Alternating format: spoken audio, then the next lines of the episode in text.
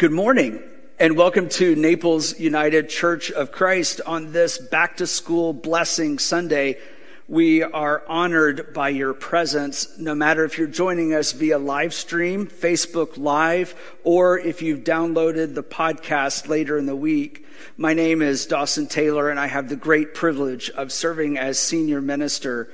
And it is a little hard to believe that we are finally going back to school but we all know the reality of back to school this year is utterly and completely different. And so we're aware of the uniqueness of that. And so we're going to address that later in the service through our virtual back to school blessing also. So we're so glad that you are here. And again, we're blessed by your presence. Speaking of all the unique challenges of being back to school, I sat down with Dr. Leanne Badham, who is the director of Precious Cargo Academy, our early childhood learning center. And we had a wonderful conversation about what it means to be back to school, the challenges that Precious Cargo Academy has overcome to be able to be open this summer and what they are looking forward to this fall. And so I want to invite you to hear some of that interview. And of course, the full interview will be available on our website following worship today, but let's listen to a few things that Leanne had to share with us in her wisdom. Will you join your hearts with mine in prayer?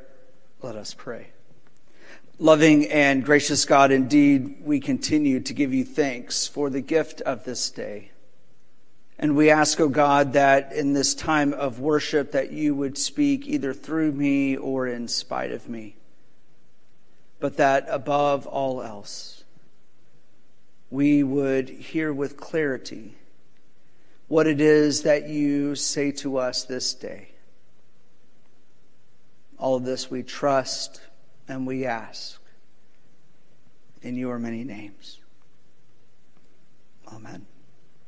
One afternoon, a man went to see his doctor and told him that he had not been feeling well for several weeks. The doctor did a thorough exam, left the room, and came back with three different kinds of pills.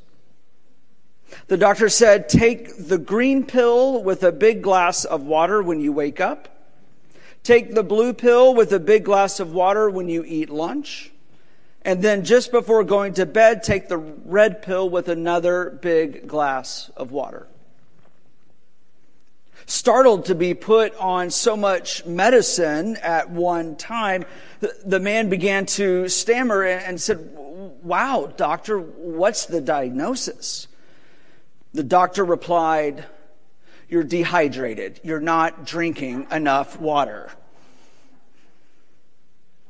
This morning's scripture reading is at the very end of a passage dealing with Paul's idea of being a living sacrifice.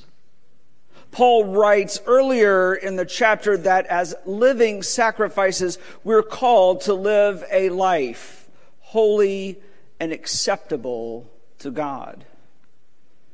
This week is the prescription on how to do just that. If we were talking about cooking, this would be the recipe. If we were talking about building, this would be the blueprint.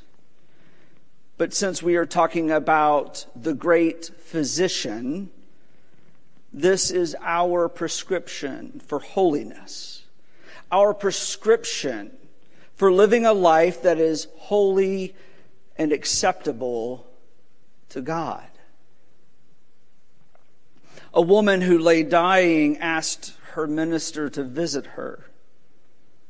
Her emotional pain seemed almost greater than her physical pain. Everything seemed hopeless when the minister walked into the room. I'm lost, she said. I've ruined my life and everyone around me. There's no hope anymore the minister spotted a, a, framed picture of a beautiful young woman on the dresser and asked, Who is this? The woman immediately brightened and said, That's my daughter. the one beautiful thing in my life. Would you help her if she were in trouble? asked the minister. No matter how many mistakes she had made? Would you forgive her if she asked you to? Would you still love her no matter what? Well, of course I would, the woman exclaimed. How could you even ask that? The minister paused and explained. Because I want you to understand that God has a picture like this of you as well. My friends, we have reason to rejoice in hope. And that reason is rooted in a loving God who is like that loving parent, always eager to welcome us back home. I know it's an older film, but it's still absolutely one of my favorites. And I don't know if you saw Pay It Forward. It was released in 2000. In the film, the character, Trevor McKinney, played by Haley Joel Osment, is an 11 year old who lives in Las Vegas with his working class mother, Arlene, a recovering alcoholic who is working two jobs to support her son and feels that it is a losing battle. Trevor is a quintessential latchkey kid who often must take care of himself. This seventh grader's spirits are lifted when, on the first day of school, Eugene Simonet, played by Kevin Spacey, his new social studies teacher, gives the class an extra credit assignment. Think of an idea to change our world and put it into action. Whereas the rest of the class has trouble looking past the teacher's badly scarred face Trevor realizes that he now has been given a moral adventure. The energetic and idealistic boy decides he will do a good deed for three people, something that they can't do for themselves. And then he will ask each of them to pay it forward by doing something similarly difficult, three big favors for three others. Trevor begins by helping out a homeless man, a heroin addict. He gives him lodging for a night, a chance to take a shower, and some money so that he can get it together and look for a job. Now, Trevor's mother is unaware of the arrangement until she awakens one evening to find the homeless man working on her broken down pickup truck. Holding the man at gunpoint, she tells him to explain himself. To show that he's telling the truth, he starts the truck and tells her about Trevor's kindness. He says this Someone comes along like your son and gives me a leg up, I'll take it. I can't mess up again or I'll be dead. I'm just paying it forward. Quizzically, Trevor's mom asks, What's paying it forward? The next day, Trevor explains to his class his amazing plan of paying it forward. His teachers and his classmates are enthralled. To explain, he draws a circle and explains, that's me. Underneath it, he draws three more circles and explains, that's three other people. I'm going to help them. But it has to be something really big, something they can't do for themselves. So I do it for them, and then they do it for three more people. That's nine people, and then nine lives turns into 27. As the movie continues, paying it forward changes the lives of the rich, the poor, the homeless, and a prisoner. And I believe that it fulfills the prescription left to us by the Apostle Paul. While serving others, we serve God.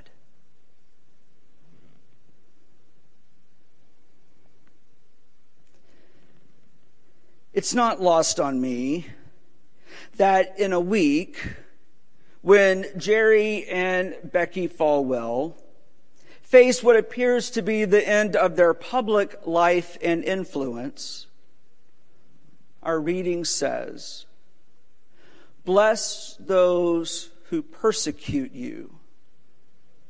Bless and do not curse them.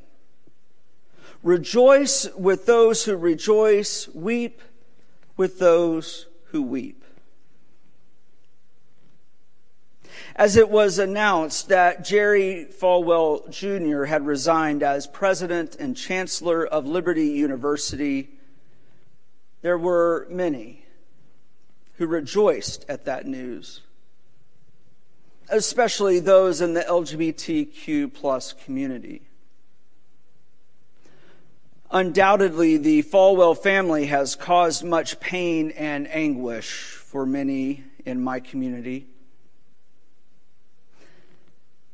But one also has to wonder about the depth of their pain, which has caused those actions. Not to mention the depth of their pain now. While I would never condone the public actions of Jerry Falwell Jr. or Sr., I also do not believe that their private decisions are any of my business. Nor do I believe that public shaming or basking in their downfall helps anyone. And speaking of pain, once again, our nation is faced with the deep and ever present pain of violence against black men.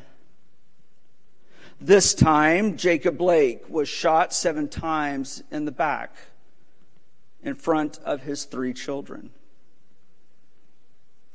Details are still coming to light related to the circumstances, and perhaps we may never know what truly happened. But what I do know is that according to a study, released by the Brookings Institute this week. A black person is killed about every 40 hours in this nation by police. And black teenagers are 21 times more likely to be killed by police than white teenagers there is clearly a systemic issue in our nation that must be addressed. And no, I do not believe that police officers are fundamentally bad people. Nor do I believe that defunding police departments is the answer but I'm clear that there is a problem.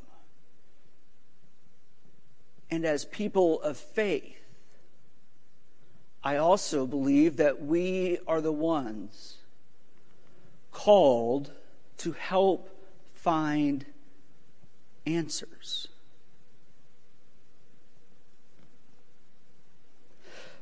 Phillips Brooks once wrote Duty makes us do things well, but love makes us do them beautifully.